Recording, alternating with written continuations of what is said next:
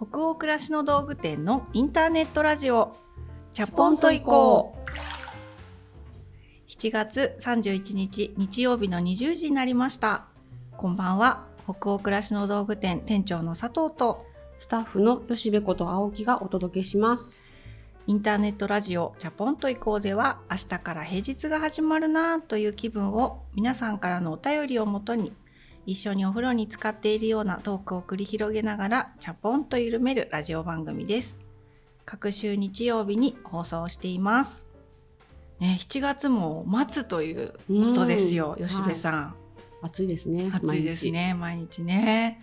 あの前回、前々回か。うんうのん。111夜の放送配信であの大人の進路相談室会っていう久しぶりにはい。人気のシリーズやらせてもらって、20代前半の方からうん。いただいた、叶えたかったね進路っていうか夢があったんだけれども今それがちょっとこう叶わないように感じてしまってっていうようなうんうん。お便りをいただいたじゃないですか。うんうん。でそれについていろいろおしゃべりをしたんですけれどそのチャポラーさんに対しての応援のお便りがすごいたくさん来てたんですよ。そうそう。しっぱさんね。っぱさんっていうラジオネームの方そう、なのでなんか今日はちょっといつも2通ぐらいね、あのはい読ませていただいてるんだけれど、うんうん。そのしっぱさんへの激励お便りなどなどをちょっと3通駆け足になっちゃうかもしれないけど、うんうん1通でも多く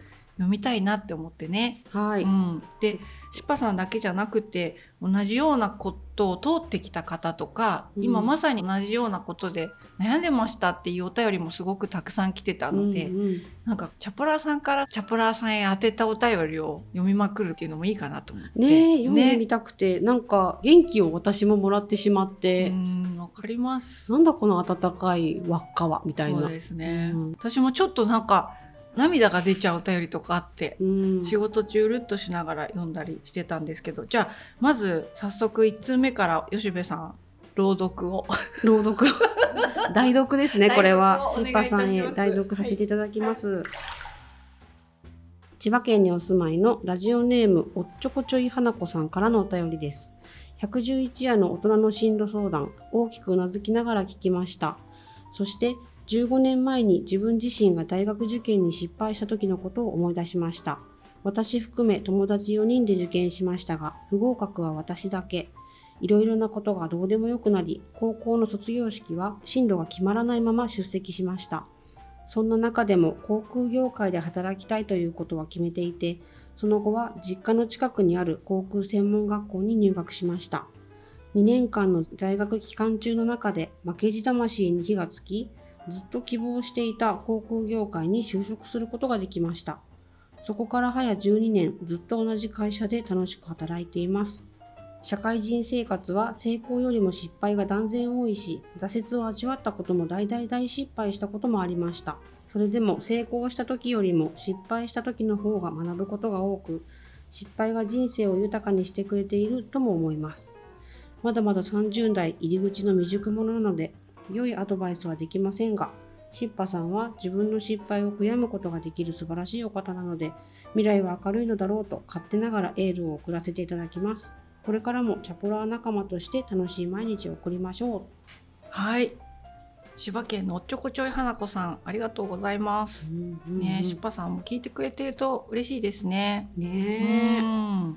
航空業界一度はねどうなるかっていうのがおっちょこちょい花子さんもあったっていう。しかもこれなんか想像しちゃうな。友達4人で受験して自分だけが不合格だったっていうこの瞬間は。えなんかやる絶せないね。対ショックだったよね。ねうん。なんかみんなに良かったねとは言いたいけどなんかこう、うん、なんか気使われるのも嫌だし無理して明るく振る舞ったりしそう。いやすごいしそう。でもそこからやっぱり何としても航空業界っていうことに対してはうん。やっぱこだわりをうん捨てきれず専門学校に入ってのエピソードもあったんだけれどもなんか未だ楽しく働いていますっていうのもなんか私が聞いて嬉しくなっちゃった。なんか魔女の宅急便の危機みたいにいろいろあるけど私は元気ですっていう嬉しいお便りもらったみたいな気持ちになりますしなんだろうね勇気が湧いてきますね。ね本当ですね。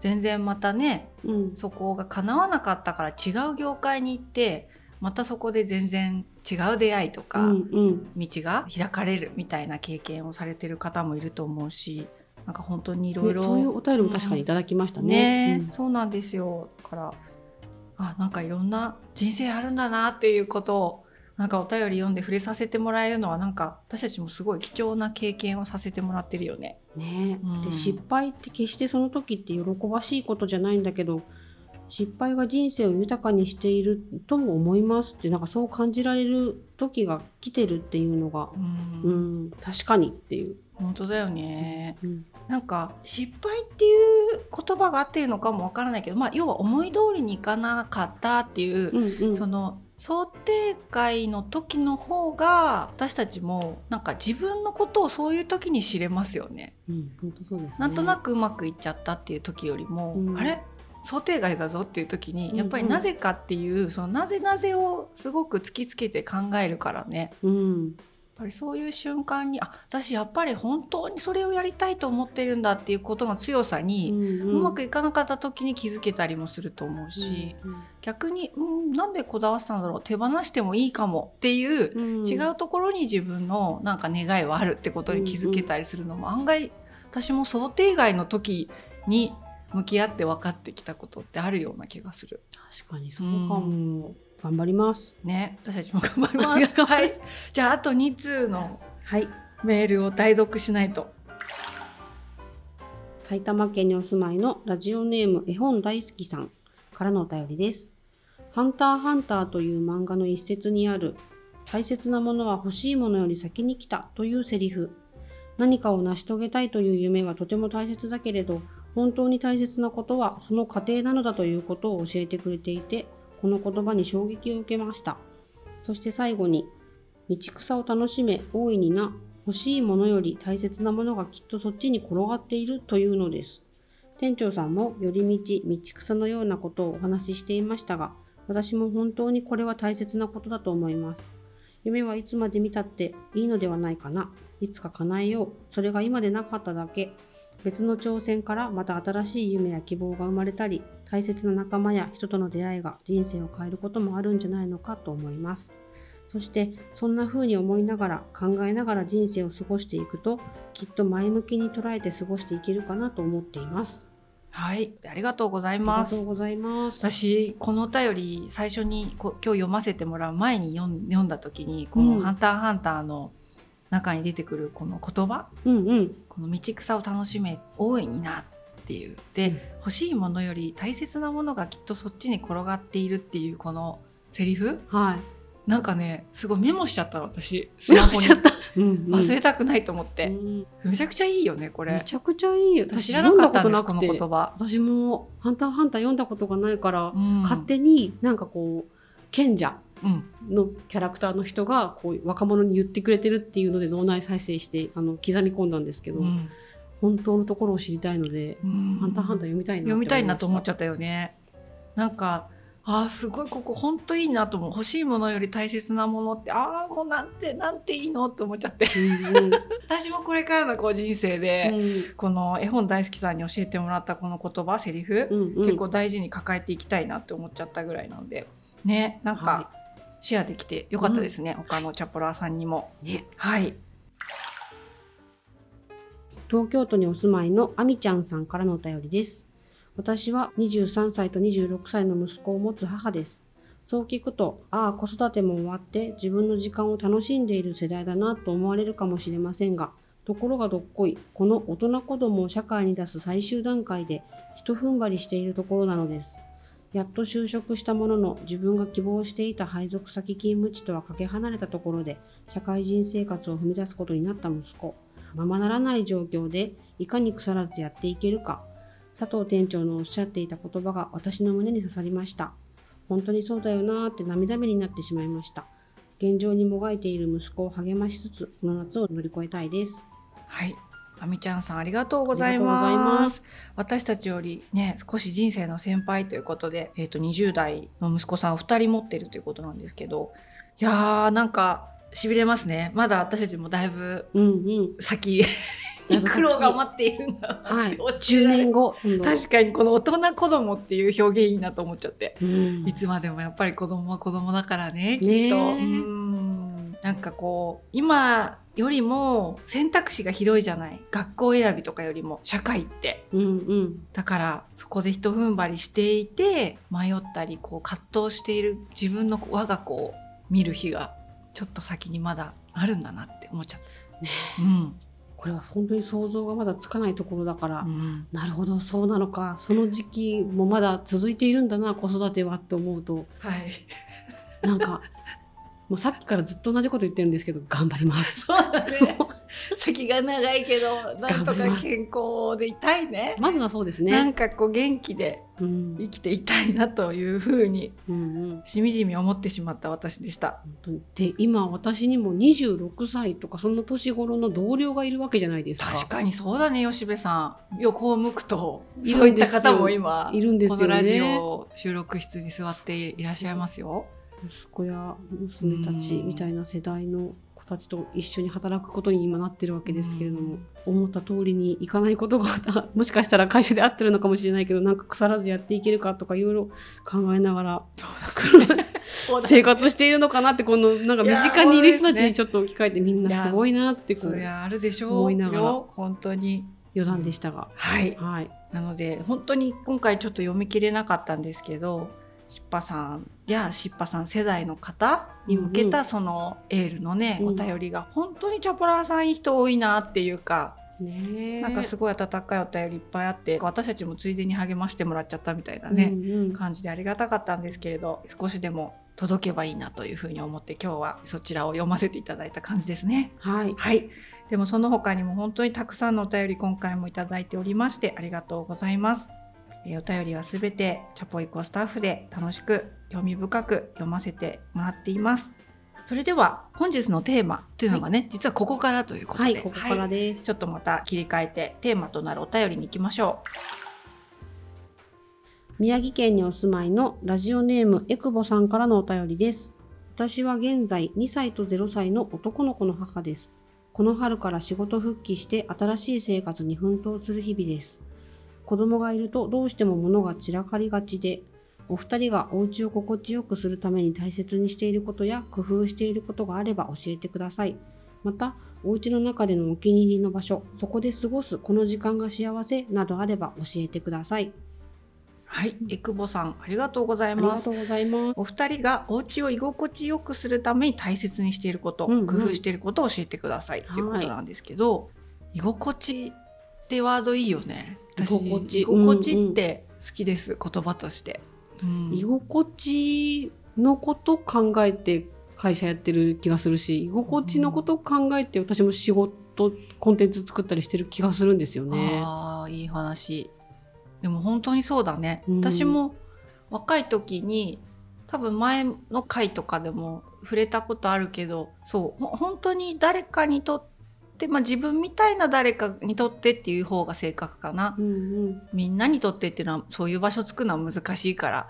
でもなんか自分みたいな人がいたらそういう人にとっては居心地がいいって思える場所をリアルか何かで作りたいっていうやっぱり夢があってそこにだけこだわりがあってうん。結果的に今その居心地が良い場所とかっていうのをインターネット上でね、お店やったりコンテンツ作ったりっていうことで表現する仕事に不思議となってしまったけれどこのお便りいただいて読むことになった時どうやってお話ししていくのいいのかなってぐるぐる昨晩考えてたんですけど、うん。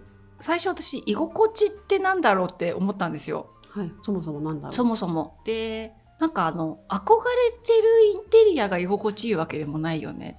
うん、そうですよね。ってのは思うよね、だから自分にとって居心地がいいってどう考えてきたのかなって思った時に多分2つあってうん1つが自分が本当はこれが好きだっていうことを思い出せる場所？うんうん。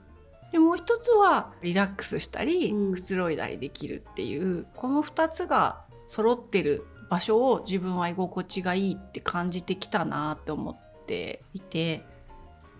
吉部さんどう？なんか居心地の良さ。居心地の良さ。居心地はその時置かれている状況によっって変わるなって思います。うん自分が何を居心地がいいって感じるかっていうのは、その都度フェーズで変わるなっていうのをすごい思います。子供がちっちゃい時は本当はこうしたいけどこうできないけどその中でもこのぐらいならできてそれが居心地いいって感じられるのをよしみたいにするとかなんかこう私が今思う完璧な居心地ってなんかあると思うんですけどそれが完璧にかなわなくてもなんかこのラインだと心地よく過ごせるよななんかこう妥協っていうわけじゃないけどうん。嫌じゃないラインっていうのがあって、なのでチューニングが必要なものっていう感じがします。なるほどなるほど。でもそうだね。確かにそうだね。自分が心地いいって感じるものってでもなんかありますよね。うん。私ありますよね。あれなんですよ。清潔であることとか。ああと風が通っててこうこもった感むわっていうこうこもってる感じがしない空間であることとか、で視覚的に綺麗に整っているとか、うん。でもうなんか雑然としているところはそれはそれで愛嬌があって好きって感じられるとかなんかいろいろあるんですよね。うん。ですごいこう大好きで完璧だって思ってる空間は、うん。東博東京国立博物館、うんうん。もうあの空気が多分一番好きなのでなんかすごいこう際限なく家が建てられますよとかなって、うん。夢があるとしたらああいう空間だなーってすごい思博物館なんだね。でもなんか要素があるんだろうね分解していくと。そう中の何か、うん。あの空気もひんやりしたところとかもそうだし、うん。湿気がないところ、うん。あとは置かれてるものたちにいちいち祈りがこもってるみたいな。ところ。はいはいはいはい。でそれが全部多分好きな美術だったりするんだろうなって思うんですけど、そうそう。そうだね。私もやっぱり居心地が良い場所で一人暮らしの時って本当に限られたスペースだったし、覚えてるでしょ？あの家。あの家ね。あの大家さんの裏に。はい、私が引っ越し手伝いに行ったのにモンステラひっくり返したってよく覚えてるねそんな。ごめんって思った。手伝いに行って掃除増やすっていう のを思い出しましたね。そうだから本当に私が一人暮らししてたアパートはめちゃくちゃ北向きで日当たりが悪くてね、うんうん、でもなんか内装内装っていうか間取りがちょっとおかしくて。そうそう。サンルームついてたりとかしてちょっと変物件だったんだよね。なんかあのちょっと個性的ないわゆるアパートっていうとこじゃなかったっていうのに、すごい自分は惹かれてあそこを決めたけど実際住んでみたら本当に一日中暗くてさ。うんだからやっぱりその吉部さんが言った今の風通しとかさ、うんうんうん、なんかこう開放的な感じとかまあ清潔感はそれなりにある物件だったと思うんだけど、真逆な感じだけどでもやっぱり自分の城を小さいスペースでも持ち始めてからすごい私も居心地っていうことを自分の中ですごいこう研究っていうかさ、うんうん。考えるようになってあ20代の中盤ぐらいからだよね。でその頃にもう今の夫なんですけど付き合ってた時に、もうすごい好きそうな場所があるから、一緒に行ってみようって言ってうん、連れてってもらえたのが黒磯の。カフェ肖像なんだよね、もうあの日の衝撃本当に今でも忘れられない。あの築年数が古いアパートをめちゃくちゃ素敵に改装して、うん。こうギシギシ階段を上ってったら2階がカフェになっていてうん当時やっぱりその中古家具とかを使ったインテリアが流行ってる時期ではあったんだけど、でも肖像はなんていうのかな古家具古道具の集積っていうんじゃなくてそういうものがうまく取り入れられてめちゃくちゃ編集されててモダンなインテリアに自分には見えたの。うん。で大きなテーブルでコーヒー飲んだんだけどその大きなテーブルの真ん中に大きなガラスの花瓶があってさうんうん、そこに当時山で取ってきたっていうもうすっごく大ぶりのうん。銅弾筋の枝が生けてあったんだよね。うんうんうん。そうするとなんかそのテーブルに座ってお茶を飲んだ時に自分の頭の上に木が生えてるみたいなうん。感覚でところどころに天井からモダンなランプが下がってたりなんかね私の居心地の定義を最初に作ってくれたのってあのカフェで、うんうんうん、結構当時うん。カフェブームだったりした時代なこともあって、あこんな風に暮らしたいっていろんなカフェで教えてもらったなっていうのはあって、うん。それからなんかあどういう植物の生け方してあると心地いいって感じるんだなとか、うん。私も古いこう家具とかヴィンテージの家具って昔から好きなんだけどそれのミックス具合っていうのかな、うん。全部がそういうのだとちょっと重く感じちゃうんだな。でもこのくらいの間引き感で年代物の家具とか雑貨もあるとすごいホッとするんだなとか、うん。何に対してそう感じるのかっていうのをなんか分析するようにうん。なってまだまだ我が家も賃貸だったりもするから制約があるんですけど、20代で得たエッセンスみたいなものをうん。ちょっとずつちょっとずつその種を膨らませてきたって感じする。あー。なるほどね。うん。でもなんかいずれね自分の家を持つみたいな時代が来たら、うん。またこうその若い頃にもらったエッセンスをもっと膨らませることができるのかもしれないじゃない、自由に発想して、ね。うんうん。なんか居心地の話でちょっと最初長くなっちゃったんだけどもうちょっと具体的な話していこうか。お家の中で今お気に入りの場所とか、まあ過去のお家でもいいんですけど、工夫してることとか何かありますか吉部さん？はい、工夫していることっていうのはなんだろうなお金がかかってはしまうんだけどやっぱり自分で買って設置してみたりとか使ってみないと分かんないことが多いなって思うので興味が湧いて気になっちゃってっていうものはなるべく買ってみるみたいなのは結構大事にしてるかもしれないです。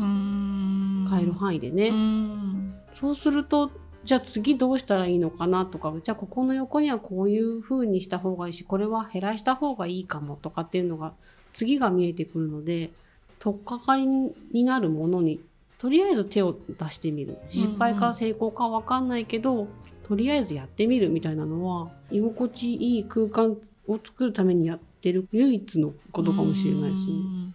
吉部さんとラジオでこうやって収録のおしゃべりしててもさダイニングテーブルをさうんうん、思い切ってチェンジしたりさ仕事場を作った仕りね。事のワークスペース、うん。私はちょっと前にお家行かしてもらった時にここかって見たけどあの上にね、はいはい。動物のあワイヤーのモビールがプルプル下がっててさ、とか。結構そういうことをこの1年ぐらいやってるよね吉部さんね。確かに。よ居心地よくするために思い切って買ってみる買い替えてみるみたいな。うん、ずっと気になってはいるものだからあ今できるなっていうタイミングが来たらすかさずやるみたいなのは諦めないようにしてるかなって思います。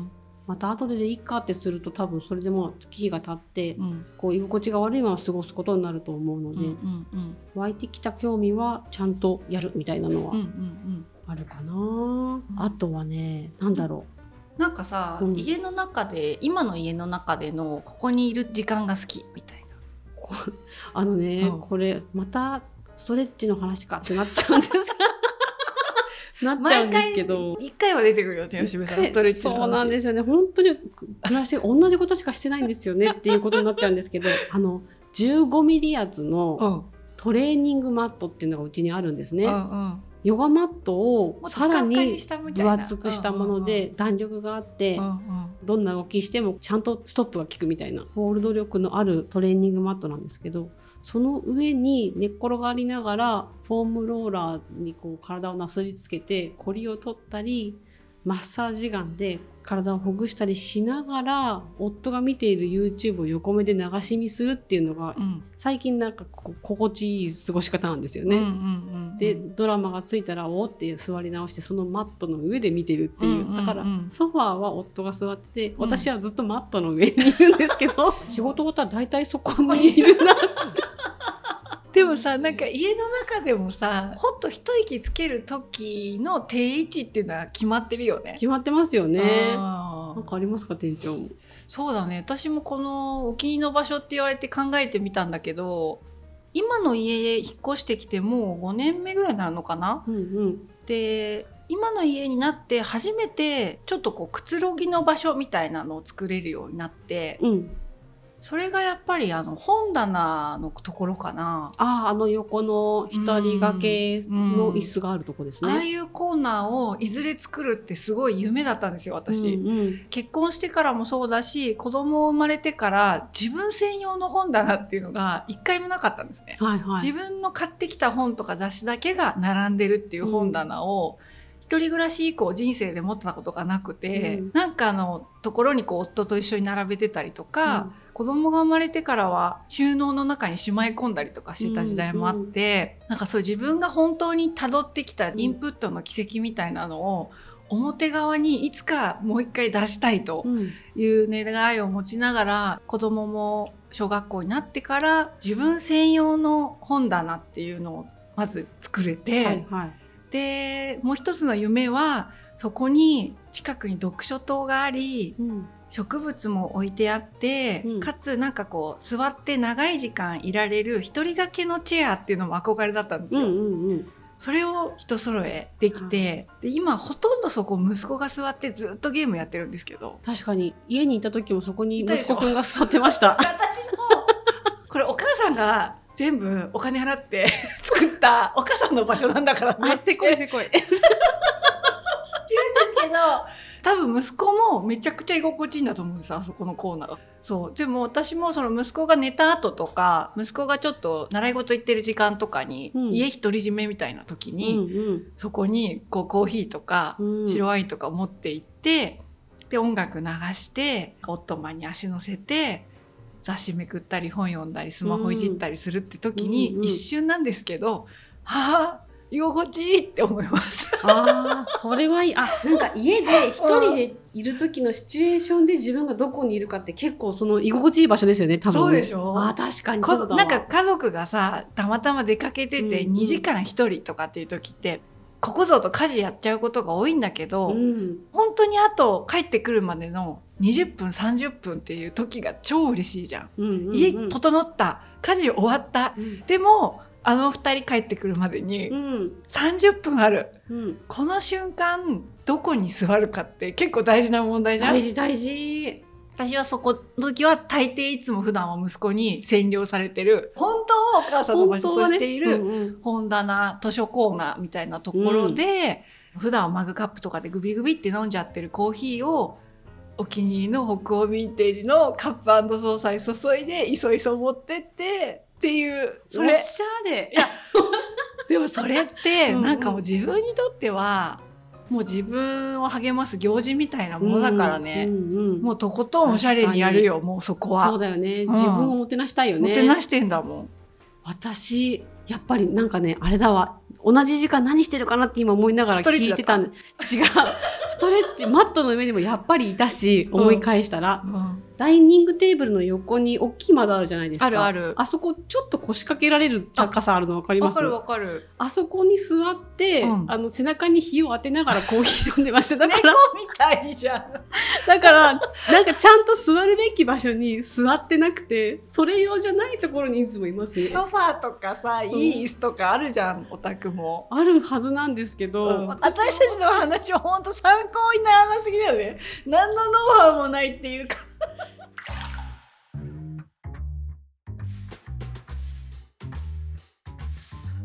そうなんかこの居心地っていう話で最後に思ったのが私あのインテリアの仕事をこの前にしてたこともあって先輩によく教えてもらったり指摘されたりしてたことがうん。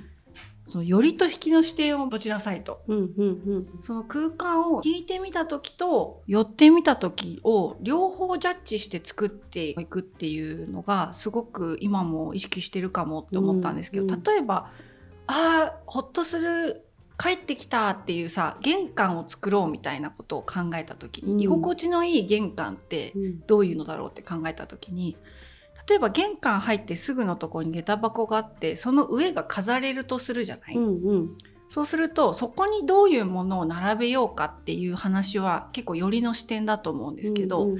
玄関のドアを開けた瞬間全方位目に飛び込んでくる景色ってうん。引きの視点じゃないですか。うんうん。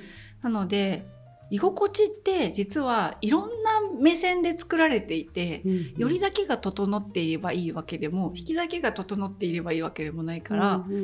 引っ越してきてさこの家をどうしつらえていこうって思う時に何回もこうドアを開けてみたりとかするんだよね私。うんうん。で引きであこういうことが視界に入るんだと思うとああの位置に何かオブジェなりをぶら下げるといいなとか絵を正面に飾るといいなとか、うんうん。でもパッて鍵を置いた瞬間その棚の上が目に入るからそこにはなんかこんな雑貨があったら可愛いかも。っていうのはよりの目線になると思うんだけど、結構それを行き来しながらどういう高さのものを置くかとか決めてるかなと思いました。ちゃんとルールがあったんですねう。んなので、まあ、居心地ってすごい広いテーマだったりするしいろんなライフステージによっていろんな制約もあるしどういう風にしていくのが居心地いいのかっていろんな考え方とかやり方があると思うんですけど、うん、まあ、私たちは今のところこんな感じですかね。そうですうね。ん皆さんもどんな風にお家の居心地とか、まあ、オフィスの居心地とかねどういう風に作っているんだろう、お店やってる方はリアルでうん、それこそどういう風にお客さんの居心地を考えているのかとかう、ん、めちゃくちゃ知りたいですね。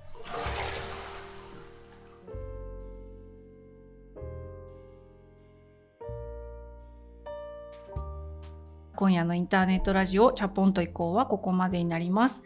皆さんお湯加減いかがでしたでしょうか？吉部さん今日はしっぱさんへの激励お便りからの居心地話でしたけどはい。今夜はお湯の温度何度でしょう？あの温度43度です。43度。はい。はい、ありがとうございます。皆さんの気分が今日も少しでも緩まると嬉しいです。番組は北欧暮らしの道具店のサイト上やアプリに加えて YouTube や Spotify など合計7カ所で配信をしておりますぜひご自分のライフスタイルにフィットしたプラットフォームでお楽しみください。引き続きお便りも募集中です。ご感想やご質問などサイトやアプリでチャポイコ最新記事を検索していただきページ後半にあるバナーよりお送りください。Spotify の場合は説明欄のリンクからお便りフォームに飛ぶことができます。全国のチャポラーの皆さん、お便りお待ちしてます。次回のチャポンと以降はもうお盆のあたりってことですね8月14日日曜日の夜20時を予定しておりますそれでは明日からもチャポンと緩やかにそして熱くいきましょう北欧暮らしの道具店店長の佐藤とスタッフの吉部こと青木がお届けしました。それではおやすみなさいおやすみなさい。